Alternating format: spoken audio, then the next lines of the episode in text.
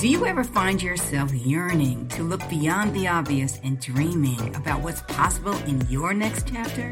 Welcome to the Next Chapter Experience. I'm your host, Janette Blissett, former corporate executive who turned the page to become a best-selling author, entrepreneur, designer, and lifestyle business consultant. Episodes feature me and a kaleidoscope of guests who share their journeys with wit, candor, and humor breathing life into real talks about things that matter most. I believe we all have a fire burning within us, waiting to be unleashed and shared with the world. It may just be a matter of time. So let's get together, turn the page, and get this adventure started.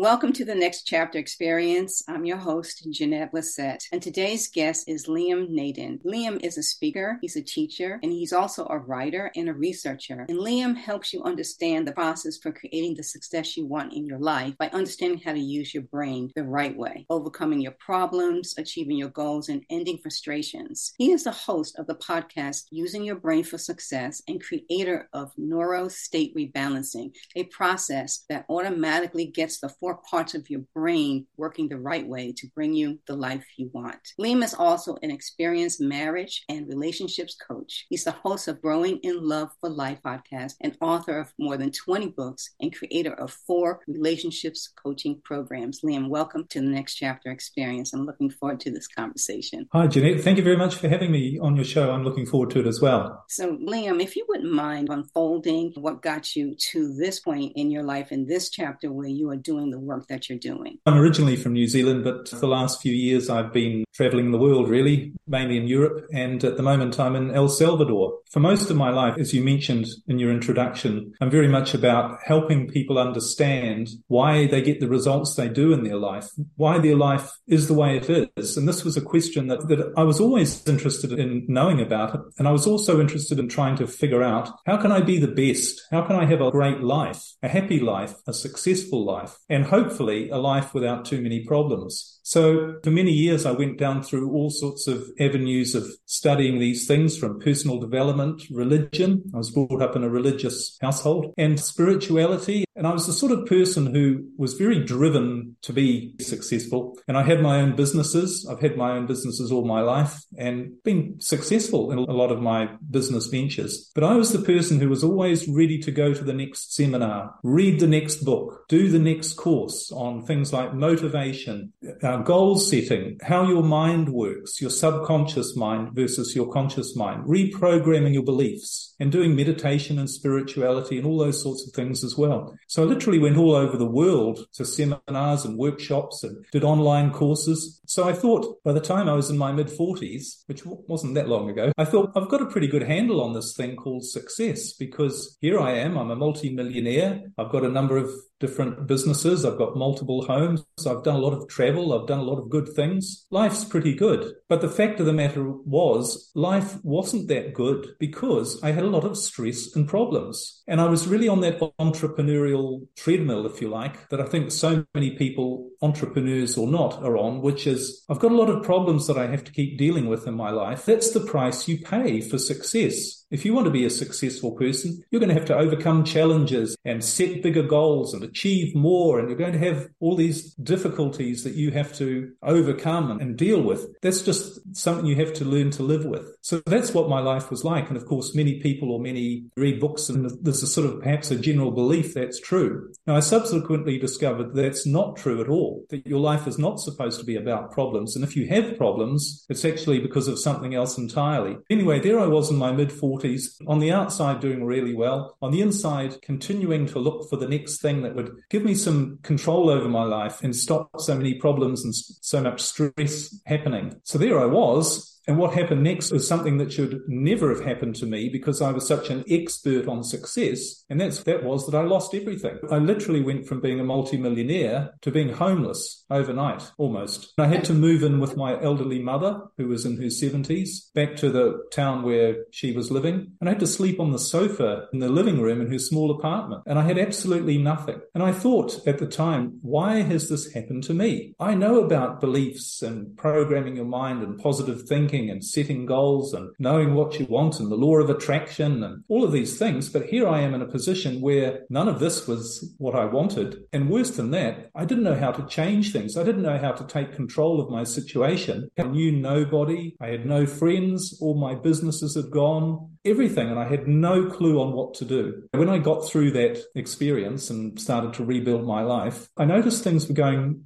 in quite a different direction for me because I started to rebuild, get back into setting up my own businesses and being successful again, making money. I attracted a new relationship because all of that had gone when I lost everything, literally, and started doing things that I really enjoyed. But what I noticed was things were happening in quite a different way because before I had been chasing after success. And it's like I'd been always looking, how can I be more successful? How can I get more, be more, do more? And it was full of stress and problems. But in my quote unquote new life, what seemed to be happening was I wasn't chasing after success. It was as if, in a strange sort of way, success was coming to me. So I was coming up with really good ideas strange, new, different ideas of what I could do to be successful. And people were coming into my life. I remember an experience when I was in a shop actually, and a man came in who I hadn't seen in 30 years. Now, this was when I had nothing. And he said, Hey, Liam. And he recognized me. And he said, You were really good at what you did then. There's an opportunity for you to do something similar right next door in the business premises to where I am. Why don't you come along and do it? I thought, never thought of that. But I did. And it all worked out. I didn't have problems. I didn't have any money, but somehow all the pieces fit into place and people came along and the people to help me in the right circumstances. And from there, that's literally how it went. And I remember waking up one day and thinking, what's happening with me? Because before I was thinking, what's happening with me when I was losing everything? And now I'm thinking, what's happening with me that for the first time in my life, I don't have stress and problems. Things are actually working. People and circumstances and the right things all seem to be happening. And here I am really enjoying my life, really feeling in control of my life hmm. doing things that I love to do. And I don't have any stress and problems. I'm working hard doing the things that I love, but I don't go to bed at night dreading getting up the next morning. And I don't get up in the morning dreading opening my inbox for my email, wondering what problems I'm going to have. I have a question about that. I was thinking about this as you were talking about your achievement drive, that drive to, to be better, do better, and show up and really give it 100%. As you're going to these workshops and you're going to these seminars and you're reading these books and you're doing all all those right things. What was the thought that you were having as you started to make the comparison between when you were chasing it and when you were attracting it? That's really the question I had. I said to myself, what am I doing differently? Because I need to figure out what I'm doing differently because I want to make sure I keep doing it because this yeah. is actually working. Whereas all of that stuff for me didn't work. And that really led me on a journey in quite a different direction, which you mentioned in your introduction about what I do now, because I realized the missing link, the missing link for everybody in terms of living a life without problems and being the best that you can be versus a life of struggle comes down to a biological thing, comes down to this thing, the brain. The brain is a machine, an instrument that every living thing has been given to ensure that it has the greatest chance for survival by being the best that it can be. And I'd never thought about the brain in that way before. I never thought about our biological purpose, that we have a biological mechanism because we live in a biological world. We're governed by the laws of nature nature. If you walk out a 10 story building, you're going to fall down. And it doesn't matter how motivated you are or how much you pray or how much you try and change your beliefs. This is one of the laws. And another law is the law of thriving. And what that law says is that every living thing is designed to strive to be the best that it can be so that it has the greatest chance for survival. And the machine, as I said earlier, what every living thing has been given to ensure that happens is the mechanism of the brain. Mm-hmm. So that was the difference. And when I started started to really dig into this, I thought I'd missed this. Maybe it was just me, but I'd never heard about any of this sort of thing from any of the seminars or anything I'd been to. But when I started to really dig into this, I realized firstly, it's actually quite obvious. When you really understand it and really start thinking about it, it makes such total sense. And the other thing I found interesting was how to use your brain the right way, how to use this machinery, this mechanism in exactly the same way as you would use any other part of your body to do its job. This has been taught to us in spiritual traditions, in religion, throughout history, but it's never really been understood by most people as to how it works. So the brain has this function to ensure that we have the greatest chance of survival. And what does the greatest chance of survival really mean? It means the being the best you can be Now, that's not just on a physical level, humans, that also means spiritual, mental, and emotional. So, what that really means, and I know I'm probably throwing a lot at once at the moment, but what that really means when you really think about it is when you are the best that you can be, that's when you are the happiest. Being happy is a biological purpose that you have. It's not to have problems and stress, which take away from your happiness and stop you being the best that you can be, actually damage your body and give you a shorter life. Whereas when you are happy and fulfilled, you do the, do better things, you feel better, and you actually, the science has clearly seen this, that the less stress you have, the healthier and the longer and better life that you have. Is happiness a relative concept? So what may make you happy or me happy may not align with what someone else defines as happiness. The reason why I ask that question is the brain functions the way you shared, and there are some people who are quote unquote happy, and then from the outside looking at it, you're thinking, how could they possibly be happy with that? Do you follow what I'm saying? I do, but the interesting thing about happiness, what really creates happiness in your life? One thing we need to be aware of is your brain. It's also an instrument of, of your perception. So if you are using it the wrong way, you don't see the world in the right way. And I can explain a bit later why that is. If you use your brain the wrong way, you see it in a very limited way because that's what it's designed to do, because it's designed to carry out a particular function when you're in a limited state. But when you're in your true state, which is and I'll explain what this is, but when you do feel happy, truly happy, one of the things is you raise your awareness and you see the truth about everything. And one of the truths about everything is that you can't judge what someone else's circumstances are. And not only that, you can judge your own circumstances and you can be happy with whatever your situation is. I'm not sure if that makes total sense. It's all about perspective. When I lost everything, was that a disaster? Was that awful? Was that the most horrible experience that anyone could possibly have? And people say to me, how could you go through that. I couldn't stand it if I went through that. But why is it now I can say it's the best thing that ever happened to me? It was wonderful. It was a huge gift. It's given me all of this. It set me off in a new direction. Instead of being all stressed and going down all the path of trying to figure out stuff that didn't work, it forced me, if you like. It was a gift to set me in a new direction where I started to learn and understand how I really could be happy, how I really could take control of my life and be successful. Happiness is nothing to do with what happens to you in your life. It's all to do with the meaning you attach to it. And that comes from how you use your brain. When you use your brain the right way, it finds the right meaning for what's happening to you, which is always positive. It must be because your brain is there to give you the best life experience. And your best life experience might be being homeless or a part of your journey might be to be homeless. I get it might be I to suffer a, a medical challenge, whatever it is.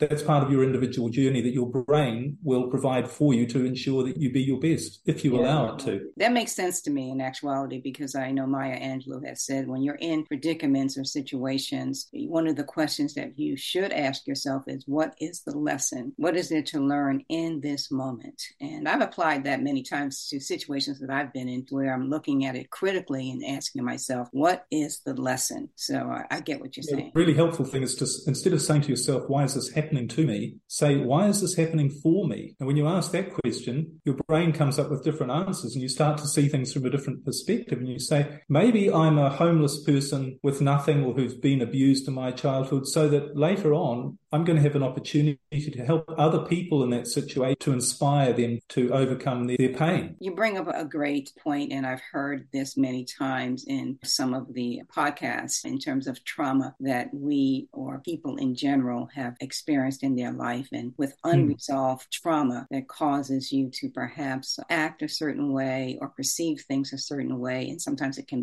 limit you from the relationships that you could be having. So, one of the questions that I'd like you to consider while we are in this conversation today is the work, the work that we have to do individually or we get to do individually as we prepare ourselves to interact with people in general. Of course, this is about relationships and marriage. So the road I'm leading down is when we feel that we are ready for relationships, men and women, what do you think the work is that we should do to put ourselves in the best position to actually have a positive outcome in terms of how we connect? Can I answer that question, which is a great question, with a slightly long winded answer, which explains how the brain works? Because what you need to do, if you like, is get yourself in the right brain state to get the right result. And most people are in the wrong brain state and wondering why they're not getting the right result, why they're struggling to find a relationship, to hold on to a relationship, and to, to create a relationship that they really want and feel fulfilled and happy in. And it's all because they're using their brain the wrong way. So if I can give you a brief, and would that be all right? Just give oh, you a absolutely. brief introduction to this thing called the brain. Because you see, what I found really interesting, because I do a lot of marriage coaching and relationship coaching, as you mentioned, really puzzled for quite a long time because I have these coaching programs, and most of the time, the people who come to me for help are in a very bad situation in their marriage or their relationship. They might have had their spouse say to them they want to leave, they want a divorce, and they don't want a divorce, and they don't know what to do. So I've created some very effective coaching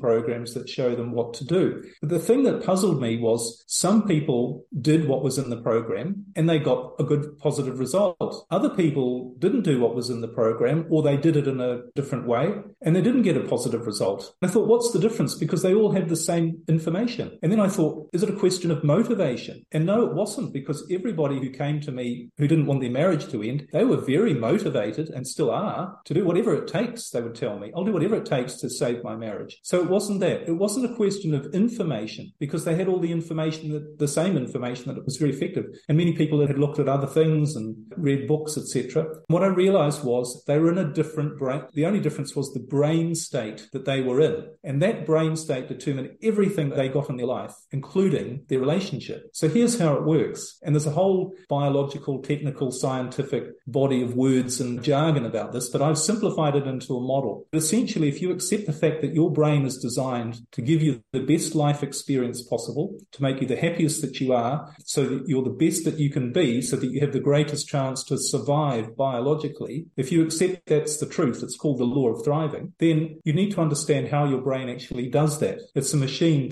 that does that. And there are four regions to your brain, all which have a different function in ensuring that you are the best that you can be. And the first part's on the top of your head, and it's what I call the intellectual brain or the thinking brain. And this part of your brain, the purpose of it is to gather and store information so that you can recognize things. So in every moment of your life, everything that piece of information that comes from your environment through your five senses, so everything you hear, smell, taste, touch, see, and your thoughts get stored in the thinking brain in what is essentially a large library or a database of information. That's what it's there for. The second part of your brain is your feeling or your emotional brain, and that's located quite near the center of your head, below your thinking brain. And the purpose of this part of your brain is to make you feel different emotions. So what it does is it responds to what's in your environment and it tells you it's either safe or it's dangerous. If it's safe, it's sends chemicals, sometimes we call them hormones or neurotransmitters, as a signal to activate the part of your brain that make you feel good and do the right things. And if it says there's a danger, it sends a different set of signals in the form of fear, worry, stress, anxiety to get you to do different things. That's your emotional brain. It controls your feelings, which direct how the rest of your brain functions and therefore what you do and what you achieve in your life. The third part of your brain is what I call the survival brain. This is at the back of your head largely, and this manages everything to do with your moment by moment survival without you having to think about it. So it's your breathe, all your bodily functions, your breathing, your heart rate, your digestion, all of those things. Obviously, those three parts are really important. And for many, for much of neurological science study, that was regarded that those were the three parts of your brain that governed your life. But more recently, a few researchers, and what I discovered was what re- researchers have started to uncover has been taught through spiritual and religious tradition throughout for, for a very long time. There's actually a fourth part of your brain. There are, there's an area of your brain that is different from your thinking part or your feeling part or just your survival part. And it's what I call your creative brain. Now, this region of your brain, this is responsible for things like your creativity, your imagination. It's where you get these new ideas, these, wonder where that idea came from. It's where you get those gut feelings. You go, I should do that. Doesn't make any logical sense, but I should do it. Or, no, I shouldn't do that. Something feels wrong. That doesn't seem right. I don't know what it is, but I should not go there. This is also inspiration comes from. Musicians, composers have described this. In fact, any creative person, many creative people have described this throughout history. And for instance, composers have said, I just heard the music and I wrote it down. I don't know where it came from. No idea. It came from somewhere, but I just heard it and I wrote it down. Writers, artists, they all talk about this. And uh, the other interesting part of this part of your brain, the creative part, remember what we're dealing with is a machine that is vastly more powerful than any other, any computer on the planet. It's, you have the computing power of 500 trillion computer microprocessors inside your head. So it's not only designed to make you be the best that you can be so that you, you have the greatest chance for survival. It can actually do that. It has the power to do that. One of the things this part of your brain has the power to do is to bring to you the right people, the right circumstances that you need for that to happen, for you to be the best that you can be. Now, on a low level of awareness, we call that chance, synchronicity, coincidence. You go, oh, that's just luck. There's nothing lucky about this universe. Everything is in perfect harmony. The sun goes up and comes down in its own rhythm. Everything moves perfectly. We only see it as luck because we're not using this part of our brain. And that's the key thing. This creative part of your brain is the part that's responsible for ensuring that you have the best life possible and that you do it, sometimes called being in the flow, being in the zone. We've all had that experience. Everything is going well. We're going, how is all this happening? It's all great. And we're feeling love. We're feeling creativity. We're feeling motivation. We're feeling gratitude.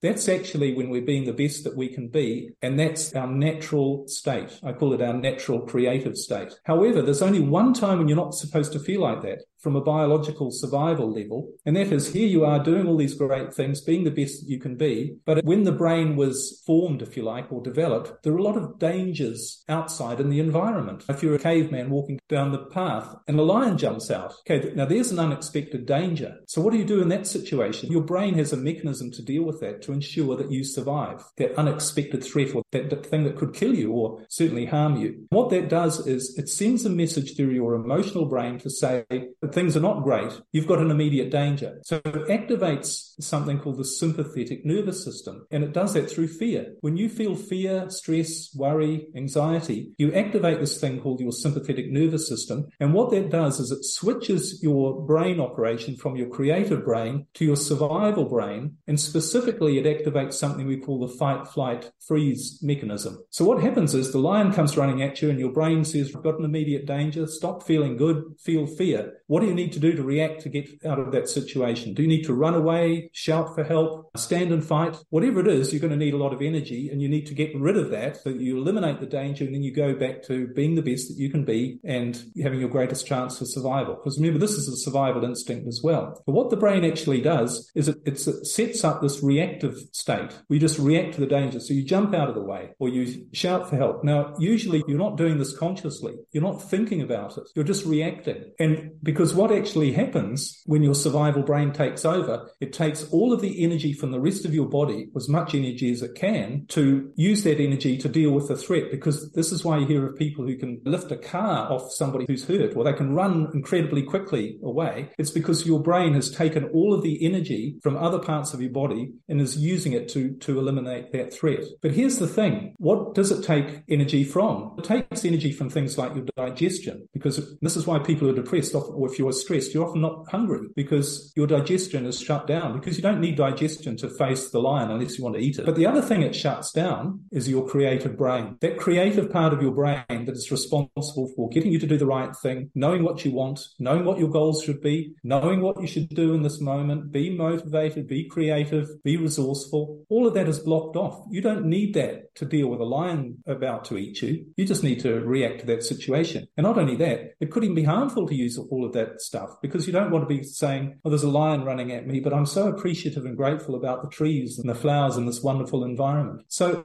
that's a wonderful function that you possess to deal with any time an immediate threat, something that comes along that could damage you or harm you. Now, we don't have lions these days, but maybe you're walking down the street and a car comes towards you and you have to jump out of the way. Or someone comes at you and they, they look like they're going to hit you. Happened to me yesterday, actually, in terms of the danger of another vehicle going at a high speed on a local street and endangering a lot of other people. I was two cars away from the accident in that moment. I was listening, which is a good thing, and I heard the vehicle rev up and my instinct just took over and I turned my car slightly to get out of the way. And I know what you're talking about. And you didn't think about it, did you? You just found yourself doing the right thing. Exactly. So as we apply some of the learnings and some of your teachings to how we function in marriages yeah. and in relationships, how does all that come into That's what I'm just about to go on to because here's the thing. When you realize that when you feel fear, stress, worry, anxiety, what you've actually done is you've activated your sympathetic nervous system,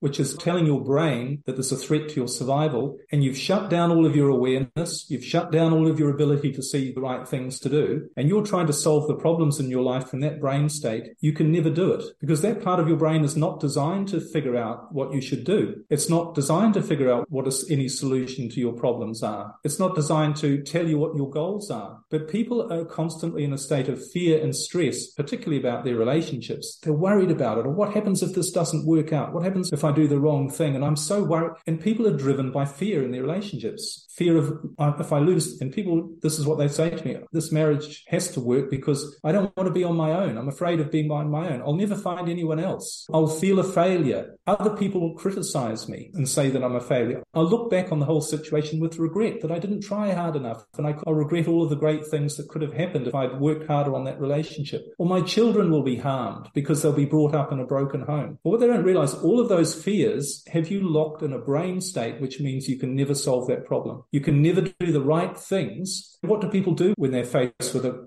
problem in their marriage or relationship or they're worried about things? They usually do the wrong things. You know, they react instead of becoming more attractive to their partner or their spouse by being this great, happy person and, and not worried about what happens, they become totally unattractive. They become needy and they say, Oh, let's go to counseling and let's try and work it out. And I can't bear to leave you and I love you. None of those things are helpful. So it all comes down to your brain state. If you can learn how to eliminate fear and people carry around all these subconscious fears, which are totally irrational because you thinking you're going to end up on your own if this marriage doesn't work out, or that you're a failure, or that your children are going to be harmed, or people are going to criticize you. That isn't what happens in reality. Usually people move on. If their marriage ends, they move on to something a lot better. And if they don't, it's because they're harboring all of these fears. And it's the same with people looking for a new relationship. If you have all these preconceived beliefs about dating's really hard and knows all the good ones are taken. All the good ones are taken. I can't tell you the number of times I've heard that from friends who would like to be in a relationship and find themselves struggling to either attract or be about what they think someone else is looking for. That's the thing. When you actually eliminate the fear, and this is what I teach in this process I have called neurostate rebalancing, is to get your brain to realize that all of these things you're tricked into thinking that you're afraid of them, and it's using the wrong part of your brain. This is the beauty of what happened to me about losing everything. Because before that, I didn't know at the time, but what had driven me were these deep fears about losing everything and being unloved. That was what I was terrified of. That was what was driving me to think I need more. So I was driven by my fears to do all of the wrong things. When I actually experienced that, when I did lose everything and when nobody loved me, my brain could release that fear and say, well, it's happened. You're still here. This isn't a threat to your survival. What were you ever afraid of? And that released my brain to allow me to then for activate my creative brain without those fears and the right things started to happen. Fear is only there to deal with a lion running at you. It's not hmm. there to deal with your general life. So let's apply that. Let's apply that thought right there as it relates to relationships and marriages, let's just say. So for the women who are single right now and who are not in a relationship, but have the fear that they will be alone the rest of their life, let's just deal with that. How would you coach that person's thinking around the fear? It's something that they've conceived based on prior experiences. How do you address that? Well, that's what my process, neurostate rebalancing, is about. And there are seven steps in the process. It's not a complicated process, but what it does is it gets your brain to realize that whatever you think is true, that you're unattractive or that the good ones are taken or that whatever it is, one of the things you need to do is you need to identify what your actual fear is because it's often not just one. It's not I'm not attractive. There are several other fears like I'll be alone and lonely and people will criticize me and all of those things. So you need to identify that first. And then you need to re- retrain your, there's a couple of other things you need to do. One, you need to retrain your brain to realize that's not, that's not true, that you are attractive that, and that unless you've got two heads or three heads or you're some ab- abnormal thing, but when you get rid of that fear, you allow, when your creative brain takes over, you start to see that you are attractive. And when you start to feel that you are attractive, if you want to use the law of attraction idea, you start to act in a way that makes you attractive to the right person. And that, and remember your creative brain, it's not you, it's not your thoughts that bring the results in your life. It's your creative brain at work. So it's going to bring the right people. It's going to bring the right circumstances. And again, it says in the Bible, give no thought for tomorrow. Do not worry about what you shall eat, drink, or wear. This will all be provided for you. It's provided for all of the flowers in the fields. Aren't you much greater? Don't you think you're going to be provided with? So you need to release your thinking brain and your survival brain from this fear state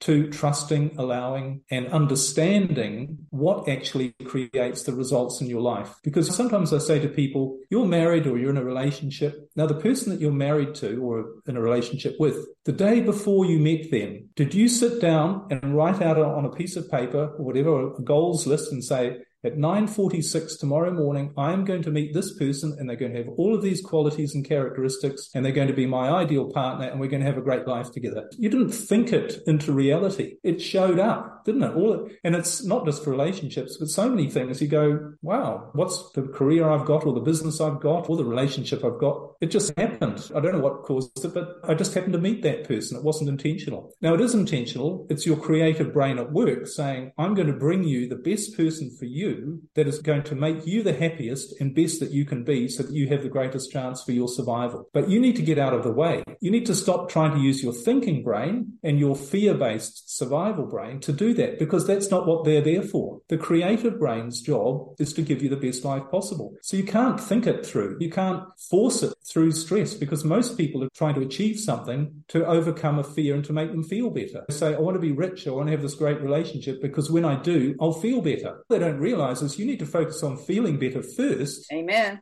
Allowing the right relationship, the right mm-hmm. person to come and the right life to come to you by using this machine the right way. You mentioned or you said the word release. You have to release, and that kind of triggered something in me. So the question that I have is in dealing with a fear that you have, be it uh, I'll be alone all my life, I'll never get a chance to experience certain things, and whatever you think uh, about what others are thinking or how you feel. Let's just say. So you work with that fear, you define it, and maybe that fear is really just the top layer. Do you have mm-hmm. to go deeper than just what that fear is? Say the fear is, I'll never find anyone and I'll be alone all the rest of my life. And let's just say that's the fear. But the question I have is twofold. Is that truly the fear, or are there other deeper rooted it's beliefs? It's a combination of fears. But here's the thing the problem with the word release, um, even though I used it, is that it implies that people want to release but they don't know how. They think that just by meditating or using a whole lot of positive words and or just saying, I just release it,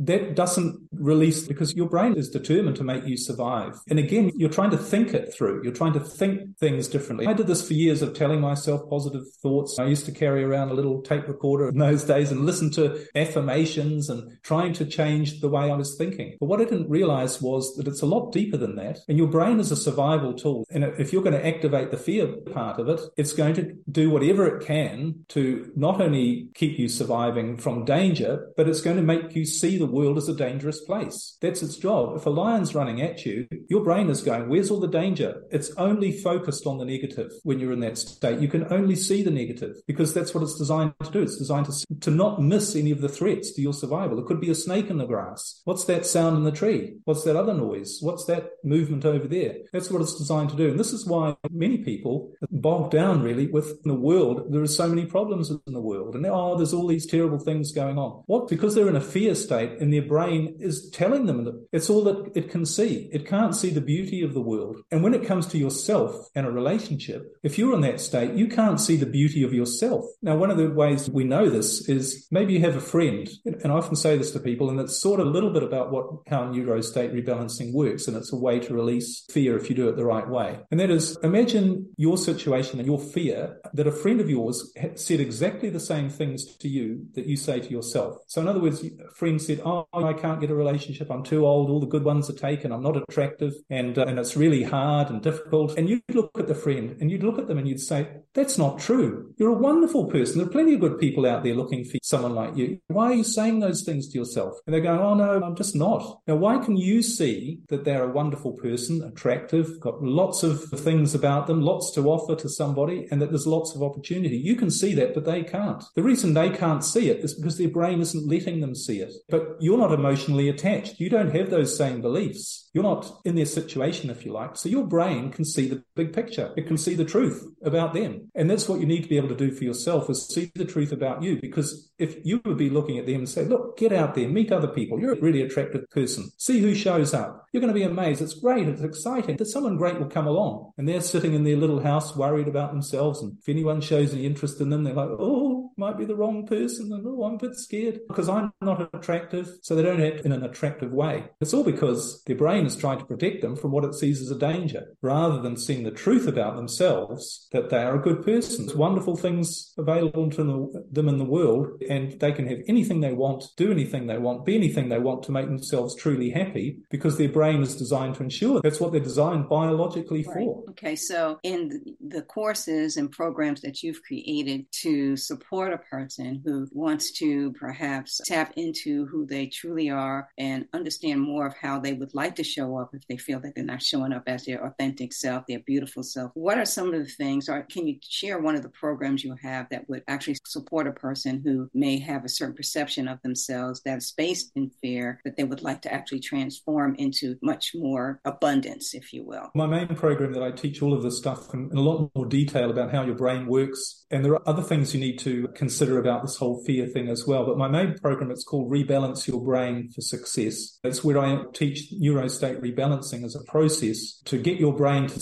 see the difference between real fears, because you, you still have to have fears. If a lion or a car is coming at you, you've still got to react. But you want your brain to see that as a real fear, whereas all of these other things that we're afraid of, being alone, that they're not threats to our survival and they're imaginary fears. So you really need to do three things, and this is what I teach in the program. Firstly, you need to understand how your brain works and that it's a machine that's guaranteed to make you the best you can be if you use it the right way. Just like a motor car is a machine guaranteed to get you to your destination in a comfortable, enjoyable way if you drive it properly. But if you don't, you're worried and you're doing all the wrong things, you're going to end up with problems. Okay. So that's the first thing. The second thing is to really understand, and you do when you understand your brain, how it works, that your enemy is fear. And so many people are putting so much stuff into their life that's making them feel afraid, and they call it reality. You've got to be realistic, but it's not reality at all. If it makes you feel bad, it's activating the wrong part of your brain and it's not allowing you to operate properly. Neurostate rebalancing is the third thing. Neuro neurostate rebalancing is a process to say, all right, I'm not putting any more stuff in to make me feel bad, but I still have things that make me feel bad when I shouldn't. I'm too old or I'm afraid of a new relationship or whatever. So neurostate rebalancing gets into your brain. And as I said earlier, teaches it the difference between a real fear and an imaginary fear. And once you do that, you will activate that part of your brain, the fear based part of your brain, when you need to get out of the way of a car or whatever it is. The rest of the time, you live in your natural creative state, expecting and knowing the best is going to come to you, and it does. And that might be ending the relationship you're already in. It might be forming a new relationship with somebody else. You don't know, but your creative brain knows. Your thinking brain doesn't know. Your thinking brain only knows what you put into it ever since you were born. It's a library of your experience. It doesn't know everything, but your creative brain does. It knows what you need and what you need to do and what needs to happen in your life to give you the greatest chance for survival. And when you really understand that and you allow that part of your brain, allow that part to operate your life, that's when it works works. And that's the big difference between my old life didn't really work with all that struggle and my new life that goes in the right direction. The first thing is understanding your brain. Second is understanding or eliminating the input of fear. And the third is to use a process like neurostate rebalancing to get your brain to see that what's already in there needs a bit of cleaning up, that it's got the wrong idea, if you like, about what it should be afraid of and what it shouldn't be. So, is there a time parameter around your programs or your courses as you're working with your clients? This is all an online program, so people can do it at their own pace because it's all through audios and worksheets. Often with live coaching, or I particularly found this with counseling, is that it's really helpful to be able to listen to the same information more than once so that you understand it better. Whereas often I used to go to counseling and what did they say when I came out? Yes. So it's a lot more powerful. I found this format where people can listen to audio and really think, I need more time to think about that, or I'll go back to that. So it works really well. Very good. So is there additional support as you actually sign on for that program and you're moving through it at your own pace? Are there support mechanisms if you have a question about something or would like a consultation with oh, you? Oh, absolutely. I, I, certainly do a lot of one on one through Zoom or whatever type work as well. I'm available for people for anything don't understand or they want more support. I would imagine that the support would be important to to have, at least for those who are really trying to affect change or experience some type of transformation, to know that they have an opportunity to either connect with you or someone like you. You don't need to go out and try and fix your outside. You just need to fix the way this machine is working. That's where my focus in helping people, where I've seen the most difference, is to put the focus on your machine, how you're working, not trying to use something wrong the wrong way and trying to somehow get a result because it's just not the way it works. First things first. So, what's the most direct way of contacting you? Just everything's on my website, which is just my name, liamnaden.com. I have enjoyed our conversation. It certainly is enlightening in terms of what we actually have control of, which is this thing between our ears and how yeah. to make it work in the right way to give us the opportunity to have the best life we want. So, thank you for being a guest on the next experience, Liam. Thank you. Thank you for having me. It's been great talking to you. Thank you. Thank you.